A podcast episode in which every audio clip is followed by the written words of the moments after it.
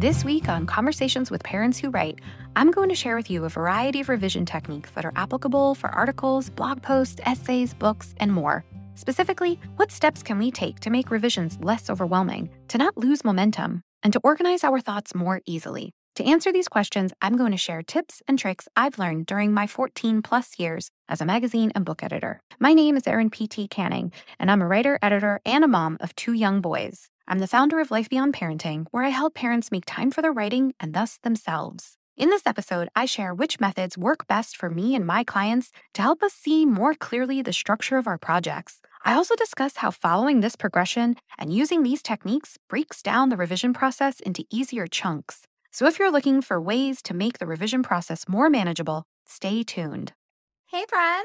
Thank you for joining me for another episode. The topic for today is revision techniques. I love talking about revision techniques because, hello, I'm an editor, so this is kind of my jam. I am going to get to more technical revision techniques. I just want to start out with perspective and how to not lose your momentum.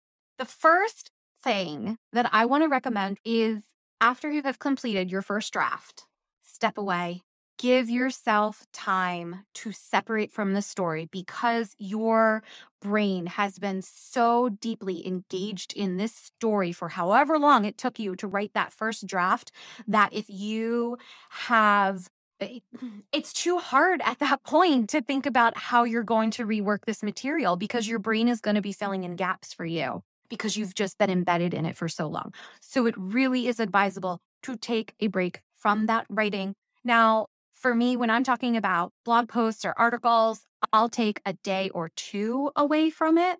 If it's the novel that I'm working on right now, I'm going to need at least a week, if not longer, to separate myself from that first draft. And the reason why is because when you go back to revising your work, you need that degree of separation so that you can look at your work more from the perspective of a reader. And that will enable you to better see the gaps and holes in your story. Some people have expressed concern that by editing or revising their work over and over again, they're going to get bored and get sick and tired of it, which is why you need that degree of separation to step away from it.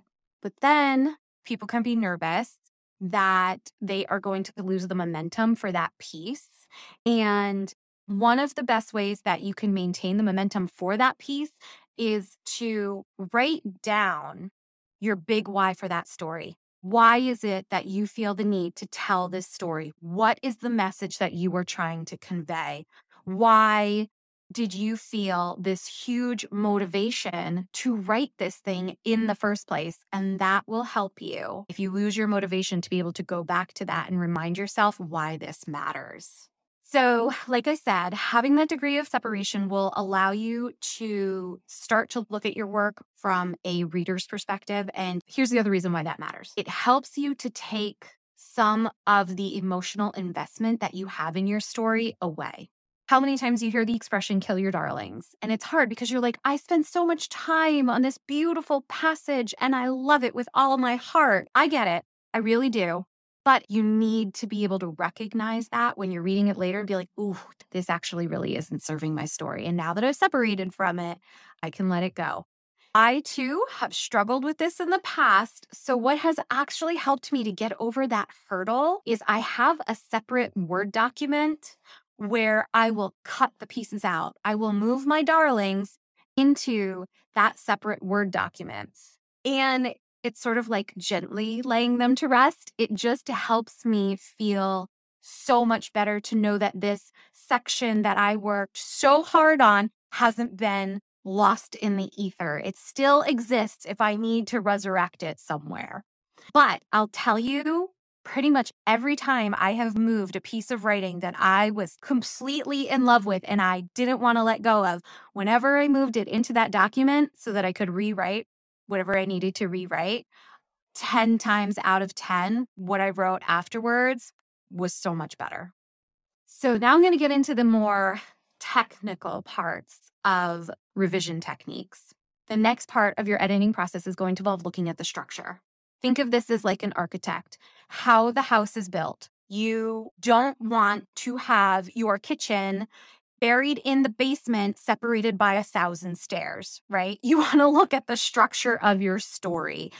And you can start doing that at a higher level in terms of headings. If you're talking about, again, articles, you want to look at how those are organized and make sure that that is logical flow. You can do the exact same thing with your chapters. The big idea is you want them to be organized in a logical order. And I say logical order, not chronological order. Sometimes it is that you're going to want to reorganize everything to be chronologically correct. But a lot of times we actually want to jump around in our story to create deeper connections. So when I say a logical order, you're talking about the progression of your ideas from what you've introduced until you've made your point at the end.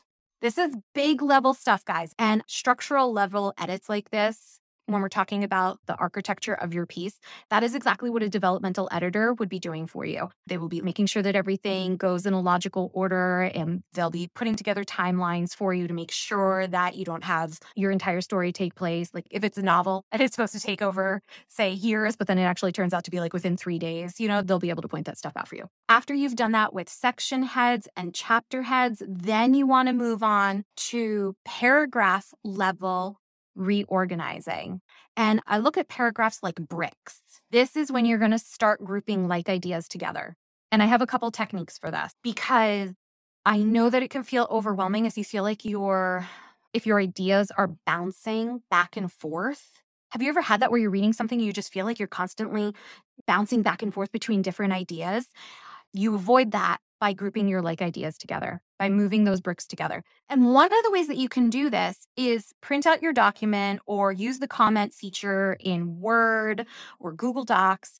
And you can comment at the beginning of each paragraph and identify what the main idea of that paragraph is. So let's say it's camping. And then the next paragraph is water safety. Oh, and then the following mm. paragraph is camping again, like in general, be like, ooh, right? And then your next paragraph is tents. Cool. But then your next paragraph is water safety. And you'll be like, oh my gosh, this is what I mean by jumping around. So you start moving those bricks next to each other, put all of your water related content together, put all of your tent related content together.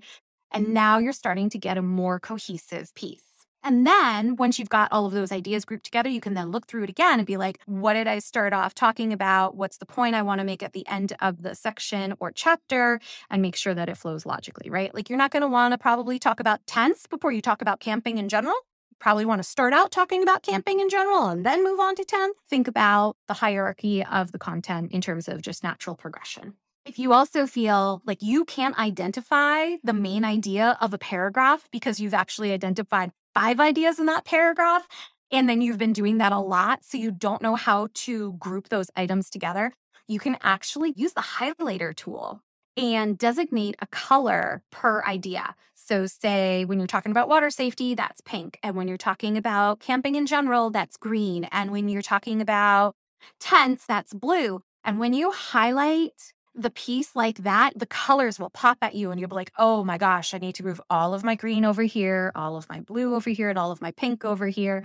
And it makes it a visual way to see how you need to reorganize your content so your like ideas are grouped together.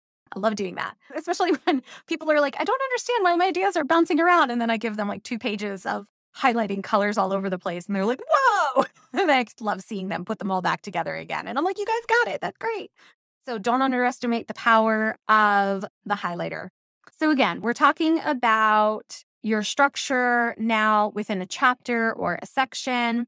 And the next thing that you want to do after you've grouped your liked ideas together, you've put them in a logical order, what you also want to do is look at the paragraph and say to yourself, what is the point, the purpose, the goal of this chapter or section? You need to identify that. Then go through paragraph by paragraph without emotional attachment, more of the reader's eye, and ask yourself, does this paragraph support my goal or purpose? Or does it actually detract from my purpose or goal? Because if you've gone on a tangent you're not supporting the purpose of that section or chapter, which mm-hmm. means that other piece is in the wrong spot and needs to be relocated. Maybe you accidentally put the sofa in the kitchen, right? That's what you're doing there. And you go, whoa, let me find out where that actually belongs and drag it over there. Okay. To sum up, once again, look at each paragraph and decide if it supports or hinders the goal or purpose of your section or chapter. Okay. And that's where you're going to have to probably kill some of those darlings, but it's okay. Shift them into the other Word documents so they're saved and you can lay them to rest peacefully. Everything that I just talked about now about keeping like ideas together, whether or not it supports or hinders, that is the type of editing you get with an inline editor. That is a lot of what I do. And I love it because to me, at that point, moving bricks around, it's like puzzle pieces. And I don't know, I just find that very exciting. anyway, so after you have got the structure now for chapters, book, article, etc., after you have put together the architect of your piece and it is solid, that's when you start moving down into your sentence level edits. This is also called in the writing process, it refers to uh, the carpenter. Now, sentence level edits is a whole other topic, friends. It really is. I'm not going to go really deep into that right now, but I am going to give you a couple tips about that, okay? But please know don't get hung up on your sentence level edits until you have gone through and secured and reinforced the structure of your piece. Jumping around in the writing process is what trips up a lot of people that they get so frustrated with their work that they just, they're like, this is garbage, and they give up on it. Once your structure is sound, that's when you're going to move on to sentence level edits. And that's when you're looking at the individual paragraphs now and you're looking at the sentences with them. And you also want to make sure that they are flowing in a natural progression from one thought to the other, still based around a single idea in that paragraph. And then here are two bits of advice that I have for sentence level edits. Go back to your highlighter tool and look at a paragraph and highlight your adjectives and your adverbs and see how many of those you rely on in a paragraph. It's a fun little exercise that you can do with your writing. I am not against adjectives and adverbs, but if you rely too heavily on them, they can weaken your sentences. And I mean, I'm doing this off the cuff right now. And when I'm a writer, I am thinking and taking my time. So doing this off the cuff is a bit harder for me, but I'm going to try to give you an example here. Okay. Say you have a sentence like, the beautiful tree sits at the edge of the lake. Not a bad sentence. A beautiful tree. That is such an abstract concept. Beautiful can mean so many different things to different people. So if you cut out the word beautiful and instead you say to yourself, what is it about this tree that really makes it beautiful? Maybe it's the way that the willow's tresses cascade down the trunk of the tree and brush the surface of the water. That creates a concrete image in somebody's head. That is a lot more descriptive than just relying on the word beautiful. So, yes, once again, highlight how many adjectives and adverbs you're using in your paragraphs, and then start looking how you can kill a bunch of them to kill all of them. Let's see how you can replace them and just really make your images more concrete. Another recommendation to play with for sentence level is again using the highlight tool. Use yellow for when you are showing and green for when you mm-hmm. are telling. And you need both. I know everybody says show, don't tell, but the truth of the matter is there are times when you want to tell people stuff. Okay. If your character has just come inside and eaten dinner but that's not a major important scene. I don't need you to describe to me everything they're eating on their plate and how delicious it was. Like, it's like, nope, after he ate dinner, boom, great. Now take me into the scene I want to go in. Okay. If you take a page and highlight your shows versus your tells, you'll be able to see if you have balance, if you're doing way too much telling, if you're doing a lot of showing, is it stuff that needs to be shown? And when it comes down to the nitty gritty stuff, grammar, punctuation, spelling, all that, please, friends, don't get hung up on that. You only have to worry about the proofreading at the very, very end. And that's what proofreaders are for, okay? So, so don't stress about that. Worry about writing your first draft. Then you can start looking at the structure Then you can move on to paragraph levels. Then you move on to sentence level. Then you pull in your proofreader at the end to get the last little bits. How many times people say that they can't write past the first sentence because it was terrible? Or, you know, I'm getting so stressed out about commas and semicolons and oh, it just aggravates me, right? Dude, don't worry about that stuff. Let your creativity out. Your creative side does not care about those pieces, and that's okay. That's what editors are for. I hope you have found this helpful and good luck with all of your revisions. And at the end of the day, just keep writing. Okay? That's what it comes down to. Just keep writing. Thanks for tuning in to another episode of Conversations with Parents Who Write. If you want to connect with other parents who want to write, join my Facebook group, Parents Write Now. I can't wait to see you there.